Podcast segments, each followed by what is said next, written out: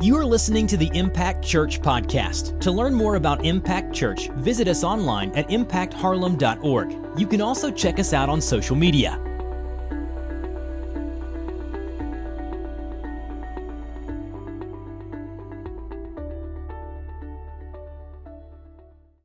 Well, amen. Amen. Who believes that God is good? Amen. Awesome. God is good all the time, and all the time, God is good. I love this series that we're in. I love the book of Psalms. It's one of my favorite books, and it just shows that God cares about creativity.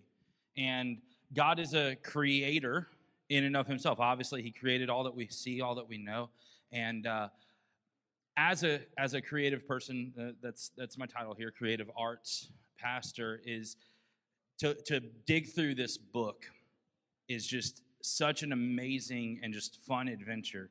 And what's so cool about the book of Psalms is it's a it's a grouping, it's a grouping of like of songs, of poems, of just creative art forms, some speeches in there, and it just it shows us the heart of these folks. So when we listen to music, say you listen to country or or rap or pop or whatever you might listen to, and you hear these songs that people sing and the songs that they write and that they put out there are mostly from their experiences, the things that in their lives they've experienced and have grown to change them. And they want to put that into an artistic form and they put it out there. And that's what the book of psalms is is, is people david and other psalmists just creating uh, just having these experiences and wanting to put them out there for folks to to learn from and to understand. And obviously this is all about Jesus. Not every song that we might listen to outside of these walls may be about Jesus.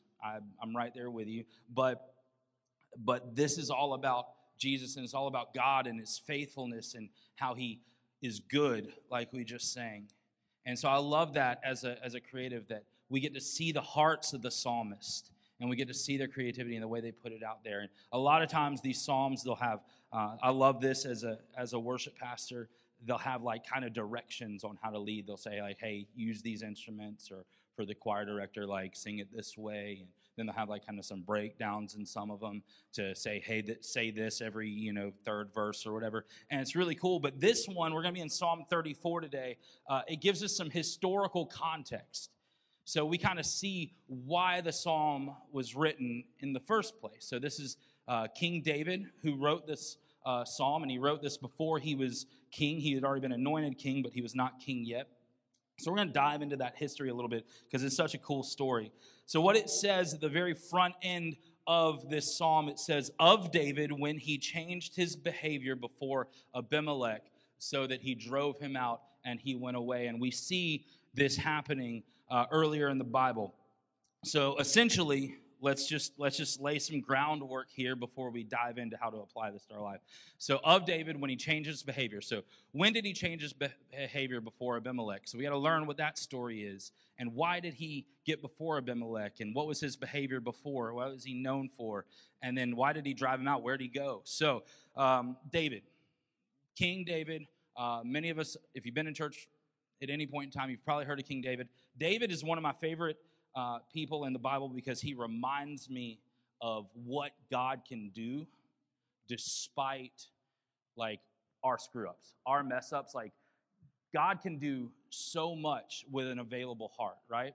We just put ourselves out there, make ourselves available. So David is is known to be a man after God's own heart. And you, I've been listening to First Kings a lot on my drives to uh, to the gym and work in the morning, uh, and in first kings it's the, it's the transition after david has passed away and it's the transition to the new uh, the new king. And what's so cool is god speaks so favorably favorably of david. And he clearly has like this this kind of respect for david about how he was thinking about god's ways a lot and how he lived in a way that he wanted to seek after God's ways and God's will and honor God with his life. So that's that's kind of how King David was known. Uh, so King David, before he was King David, he was a shepherd. So before he was anointed, uh, so God is like, all right, I'm going to transition the kingdom uh, or the king line in Israel, and I'm going to take. Uh, it's not going to be Saul anymore. When he passes on, it's not going to be in his line. We're going to go to a different line. So he sends out a prophet. He sends out Solomon. He says, "Go to this house of Jesse." And Jesse is this guy there, and he has a bunch of sons. Uh, David's one of them, but he has David's the youngest, so he has a bunch of other sons before him. And so Solomon comes up to the house of house of Jesse, and Jesse's like, "Yeah, look at my sons. They're they're buff, they're handsome, they're cool." And like Solomon's like, "Nope, not it, not it, not it, not it, not it." Like these all look like kings, but God clearly had a different plan. So we get to all, get through all of them, and and Solomon's like, "You know what? Um, it's not here. He's not here. Like there's someone else that you have. Uh, is do you have any more sons?" And Jesse's like, "Yeah." I got this one kid. Um, he's in the, the fields shepherding right now, and it's kind of not all that impressive. I don't know if he's king material. He's, Solomon's like, come on, bring him in. So um, it brings him in, and uh, the prophet's like, and as soon as he brings him in, he makes him, God speaks to him. He's like, this is the king that I have. This is who you anoint. So he anoints him as king, and then uh, David goes on. He serves Saul a little bit. So the Bible says that Saul's struggling with an evil spirit. And uh, he serves Saul a little bit by playing the, the lyre, the harp, just essentially kind of comforting his soul. Um, so we see his musicianship, and I imagine he, he learned that. Had some little bit of time on his hands while he was out shepherding the flock. So then, uh, then later he comes back home, and the uh, and Israel gets in a war, and there's this guy that you might have heard of. His name's Goliath, this big joker. Uh, and he's out there just absolutely just chewing out, just laying into the Israelite army. And he's saying, he's challenging them, he's challenging God, he's just, he's cursing them. And it's just a nasty situation. And all of the, the army, the Israelite army, is like, I don't want to touch this guy. Like King Saul's even there, and he's like, I don't want to go battle this dude. And essentially, it worked out like, you defeat me, you win. I defeat you, we win. It's like a one-on-one match. But this Joker, like, have you seen? Have you ever seen a picture of Shaquille O'Neal with like Kevin Hart? Has anyone ever seen a picture? That picture? I've seen it a few times, and I've never seen anyone make Shaq look small until I saw a picture with Yao Ming, Shaq, and then Kevin Hart. Like, and I get it. Like, I'm short. Like Kevin Hart's, I'm probably the same height as him. Maybe he's a little bit shorter than me. I don't know. I might have an inch or two on him. But like, he's huge. Like Shaq is huge, and then Yao Ming is like bigger, but he's a little bit skinnier. But like, if you stood Goliath up next to these guys, like he's gonna make them look like Kevin Hart, right? Goliath's a, a big old joker. And uh, so David, uh, Jesse sends David, and he says, "Hey, my sons are fighting this battle. Go take them some lunch. Just make sure they're okay." Uh, and so he gets to the battlefield, and he sees what's going on. He sees Goliath out there challenging God and challenging the army, and no one's stepping up. And he says, What are you guys doing? Like, I'll go fight him. Like, David didn't have any fear. He's like, I'll go fight him. They tried to put some armor on him. He's like, This isn't going to fit. So he goes and fight him. We know that story. Uh, he probably got good with the sling as a shepherd, too. You had to fight off some, uh, some predators to keep his sheep, sheep, sheep safe. Um, so he picked up some stones, just uh, knocked out Goliath. And then cut his head off with his own sword, which I think is kind of uh, the manliest part of that story, um, and probably one of my favorite parts of that story. It's something that'll go over well into a movie. Um, and then they uh, they win, right? And then after this happens, so after the defeat of Goliath, uh, there's apparently a music industry in this point of time. This is something I kind of learned. Um, and some ladies wrote a song, and they said, Saul killed his thousands, David killed his ten thousands. And the song got pretty popular, apparently, so much so that Saul, the king, was like, I don't like this. I don't like this at all. Like, it's showing me up. And he got jealous. And again, he's dealing with this, this wicked spirit that he's battling. And uh, he gets jealous of David and he tries to kill David, right? And he, three times, three separate times, he throws a spear David's direction. Like, first time, like, oops, I slipped, okay. Second time, like, dude, what's going on? Third time, like, okay, you're trying to kill me. It's clear what's happening here. And so uh, he's trying to kill David. Uh, David's, or Saul's son, Jonathan, says to David, he's on Team David.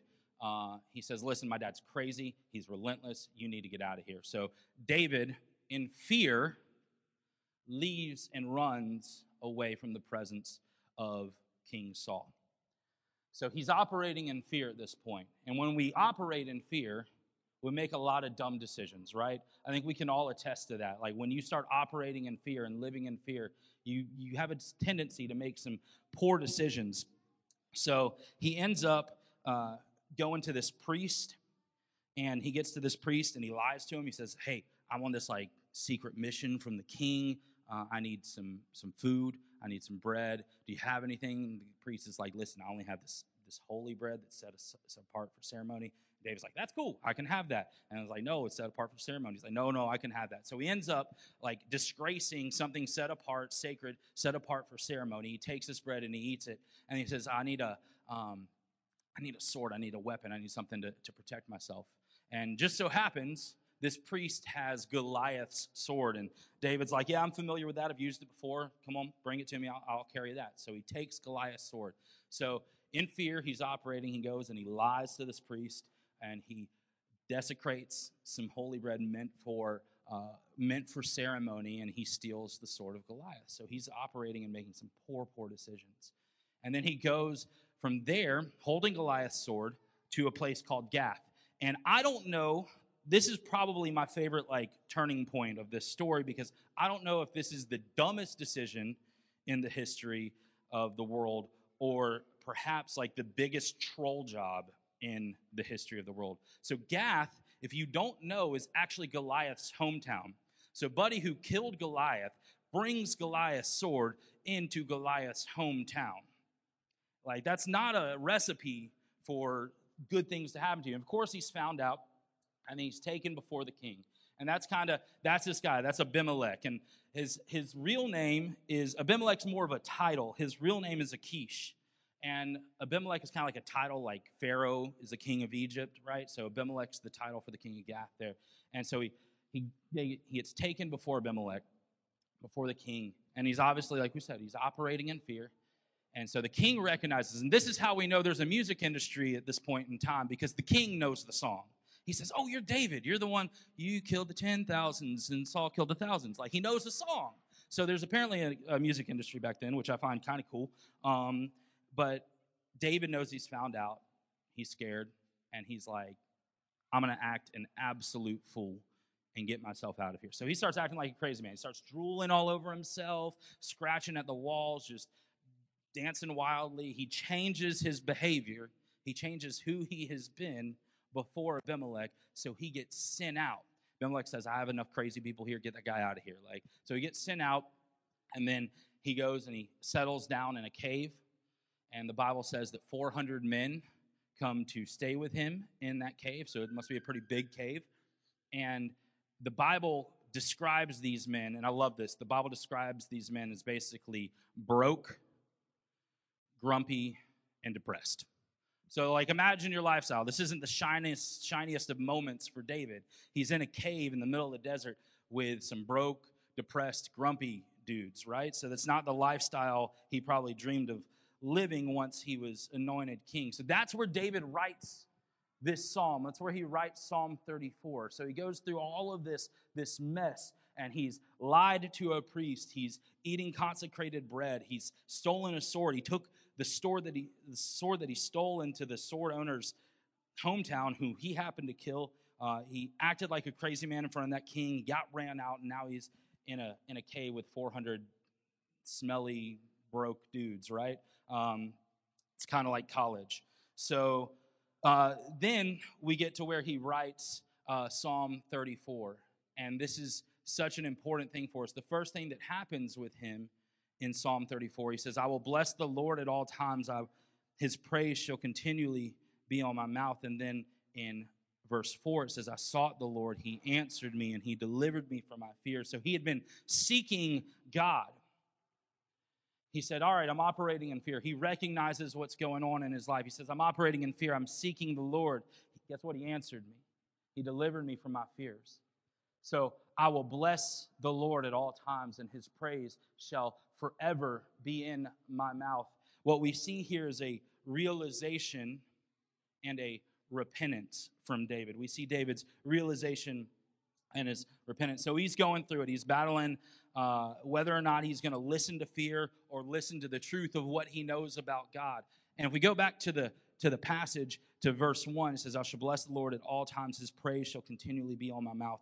This is realization and repentance is really how we operate from from a praise and a worship standpoint, and it's really how we should always operate and continually operate as, as Christ followers. We should always recognize who we are in light of who God is, right? And restore God to make sure He's in the right uh, order in our lives, that He's at the tippy top, at the paramount.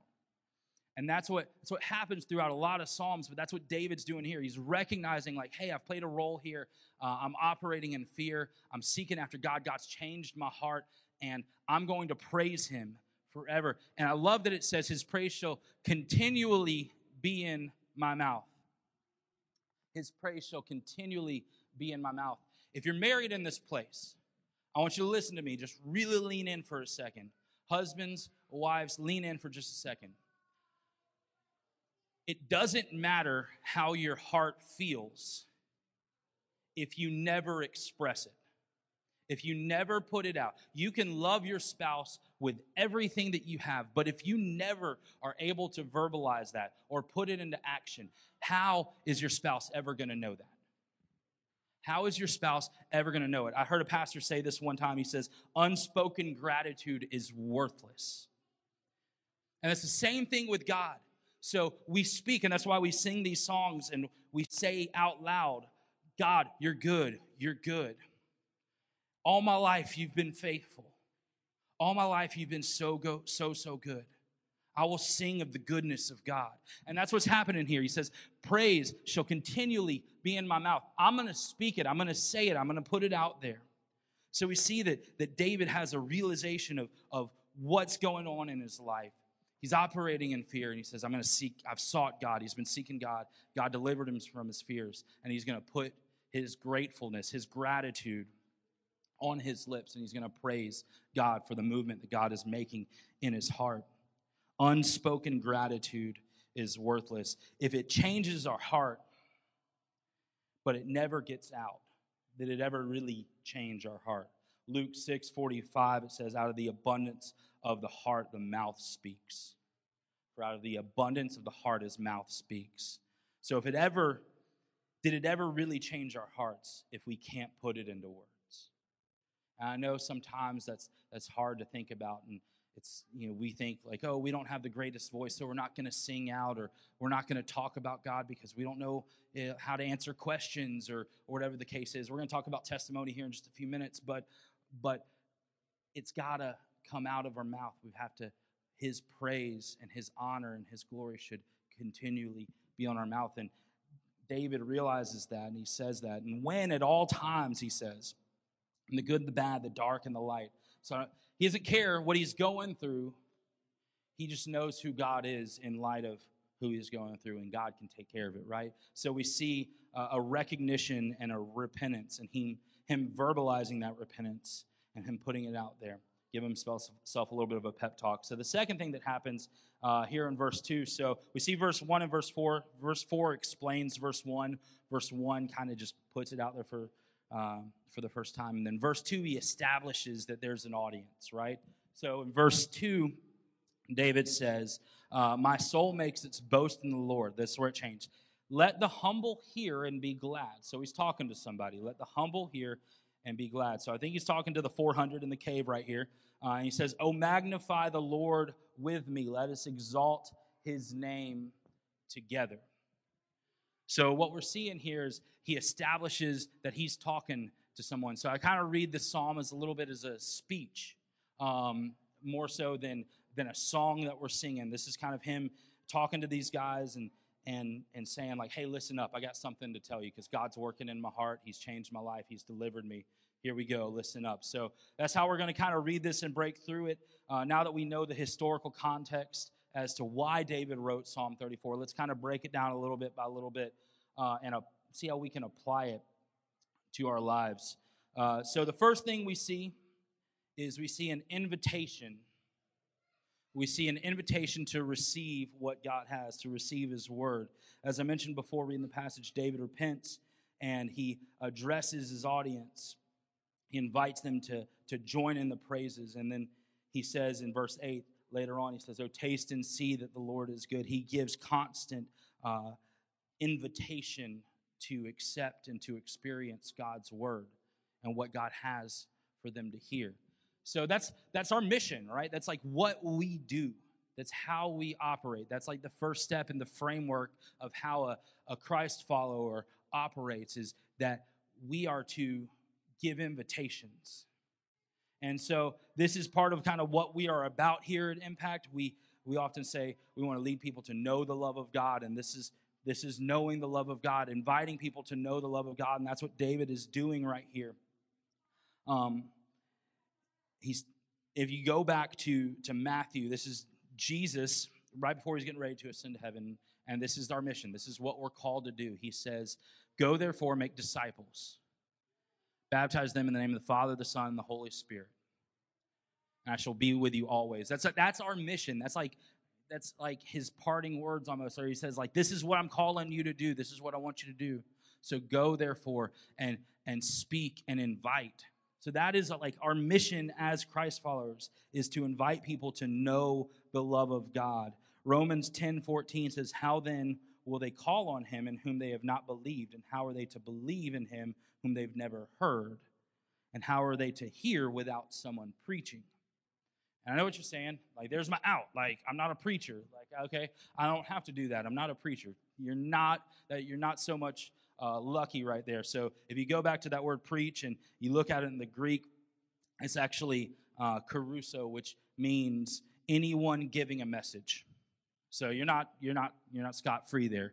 You have a message to give because Jesus, when He changed your heart, He gave you a message and that message and he gave us a command to go therefore and make disciples. So he gave us a message, and we're all messengers. We take that message and we invite others into the presence and to experience God's word. So, how does that practically look in our lives? Just a couple ways. Um, just conversations. How can we turn conversations towards Jesus? Maybe someone, maybe you run into someone at KJ's or Family Dollar or somewhere, and um, they're like, "Hey, we're just going. I haven't seen you in a while." And they're like, "Oh, we're just going through this this thing." It's like, "Okay, can I can I pray for you?" That that's a way to to turn that conversation towards Jesus, in order to say, like, "Man, I, am so uh, so sorry you're going through that. Like, I've been through similar things, and um, I don't know how I would have got through it without Jesus." Like, there's a way for us to turn conversations, everyday conversations, towards Jesus, and we can we can make a point to do that, and God will leverage us for his kingdom when we make ourselves available to do that. So, conversation is just one way. Maybe you're doing that with your neighbor, in your school, uh, with your family, obviously. Hopefully, you're, you're having those conversations with your family. But at the very least, and we would love people to, to invite on their own, for you guys to invite on your own uh, people into the knowledge of God's love.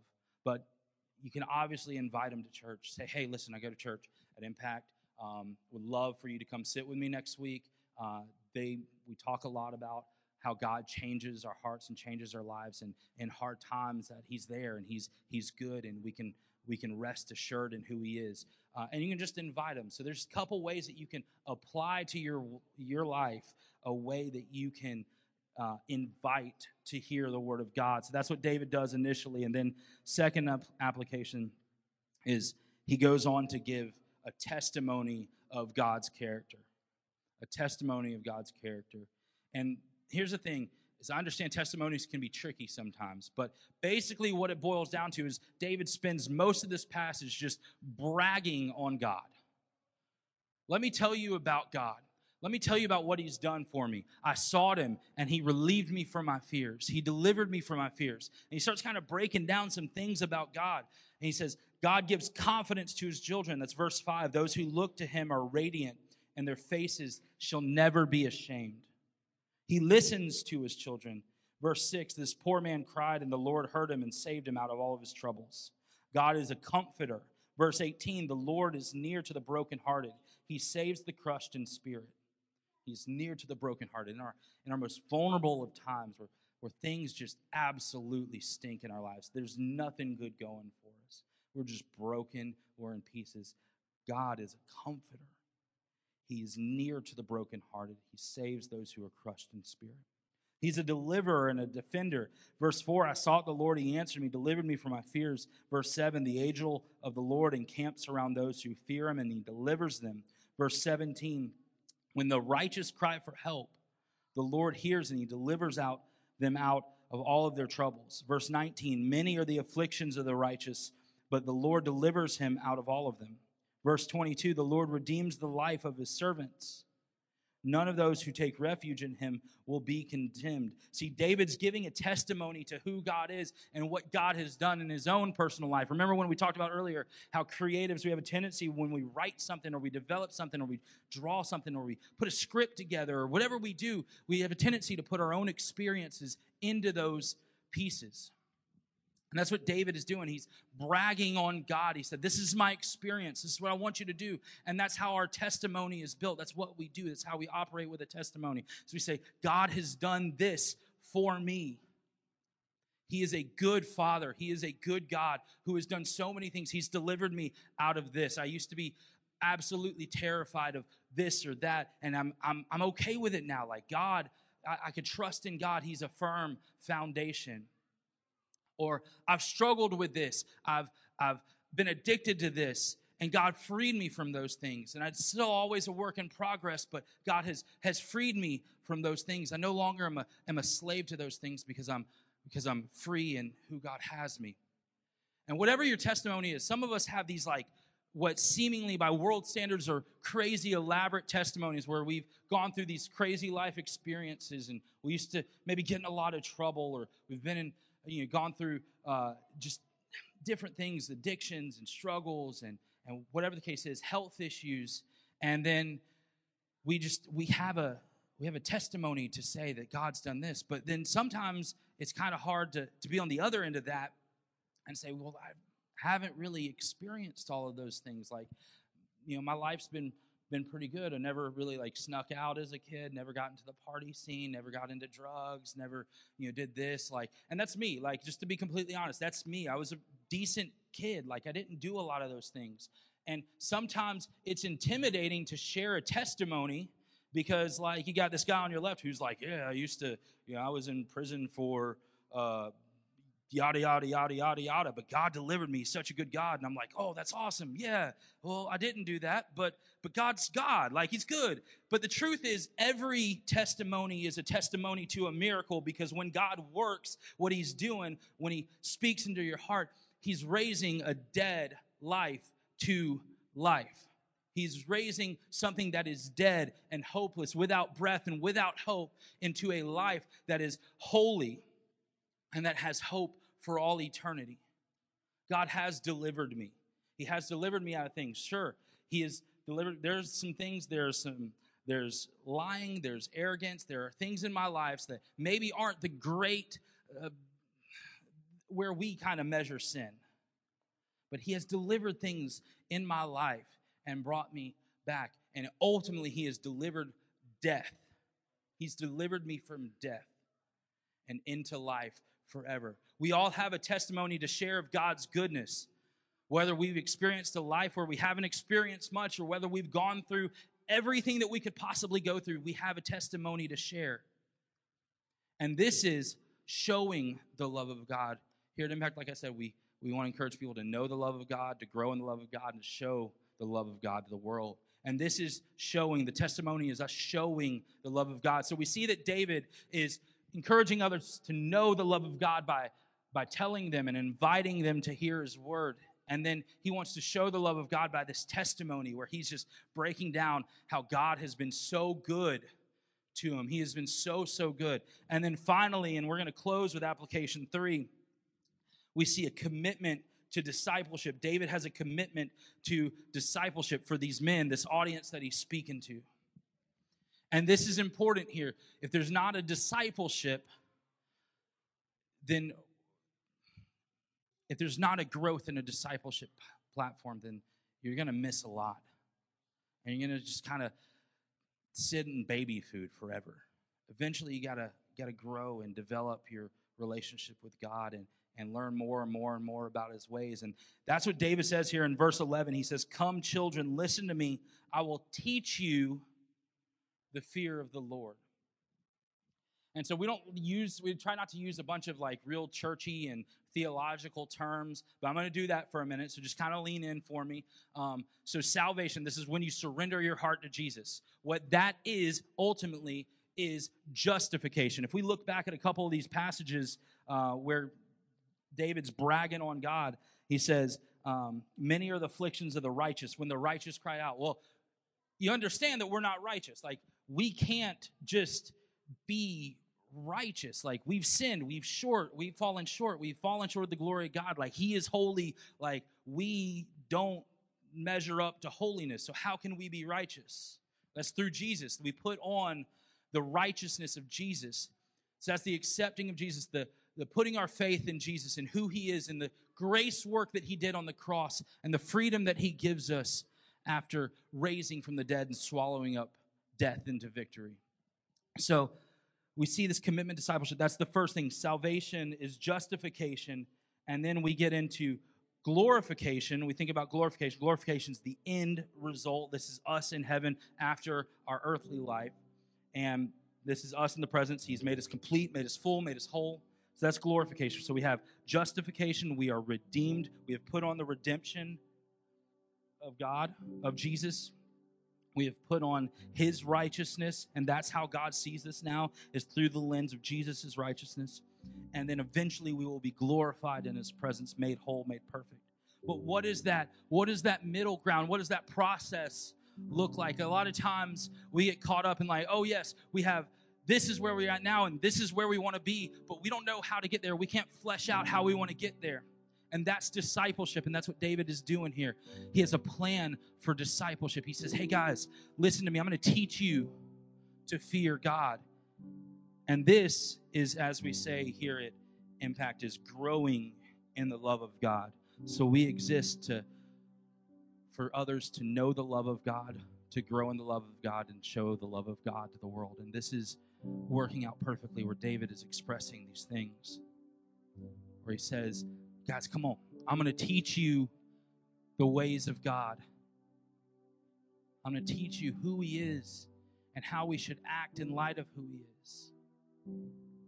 And that's the truth, too. We act in light of who God is, not to get to God. I want to make that very apparent. You don't have to clean yourself up to get to God. You come to God from where you're at. God says, Man, I love you so much. Let me work in your heart. Just make yourself available to me. And I will just, I'll give, give you things and, and make your life so much more than you could ever imagine. It doesn't mean that things are going to be hard. David says, like, the righteous's afflictions are many, right? He says, those who are righteous, their afflictions, many are the afflictions of the righteous in verse 19, but the Lord delivers them out of all of them. So we see this, this commitment to discipleship, this commitment to growth. And here at Impact, we do that a handful of different ways, but mainly through, uh, through life groups and through our groups platform where we can get together and we can grow together. Discipleship doesn't happen without community. Jesus was in community with his disciples, like he was always there with them. So discipleship doesn't happen without community. So we encourage you. That's your next step. Get plugged into a life group your life will change. You'll dig into God's word. And it happens on an individual level as well, where you just dig into God's word. You reach in, you reach out to, to others, you reach out to pastors and say, hey, what does this mean? But we discipleship, we grow, we disciple, we grow in God's love together step by step. We learn more about who He is, what He's done, how we can communicate that to others. And then we take that out and we share it. We take that invitation and we take that that that victory out and we share it with others. So this morning, I don't know where you're at right now and, and what's going on in your life. I don't know if you're like David, where you're at a point in your life where you're maybe operating in fear and making some terrible decisions. Maybe that's where you're at in your life, and you just need to you need to seek God and understand that He can deliver you from those fears and trust and rest in Him. Maybe things are going great in your life, and it's easy to say, God, you're so good. All my life, you've been faithful. It's easy to recognize that. But wherever you're at this morning, I want to encourage you to rest on the truth and verbalize the truth that God is good. He is so good. Thank you for joining us at the Impact Church Podcast. For this and other messages, visit us online at impactharlem.org. In the meantime, you can subscribe to this podcast, rate and review it on iTunes, and share it with your friends on social media. Once again, thanks for joining us at the Impact Church Podcast.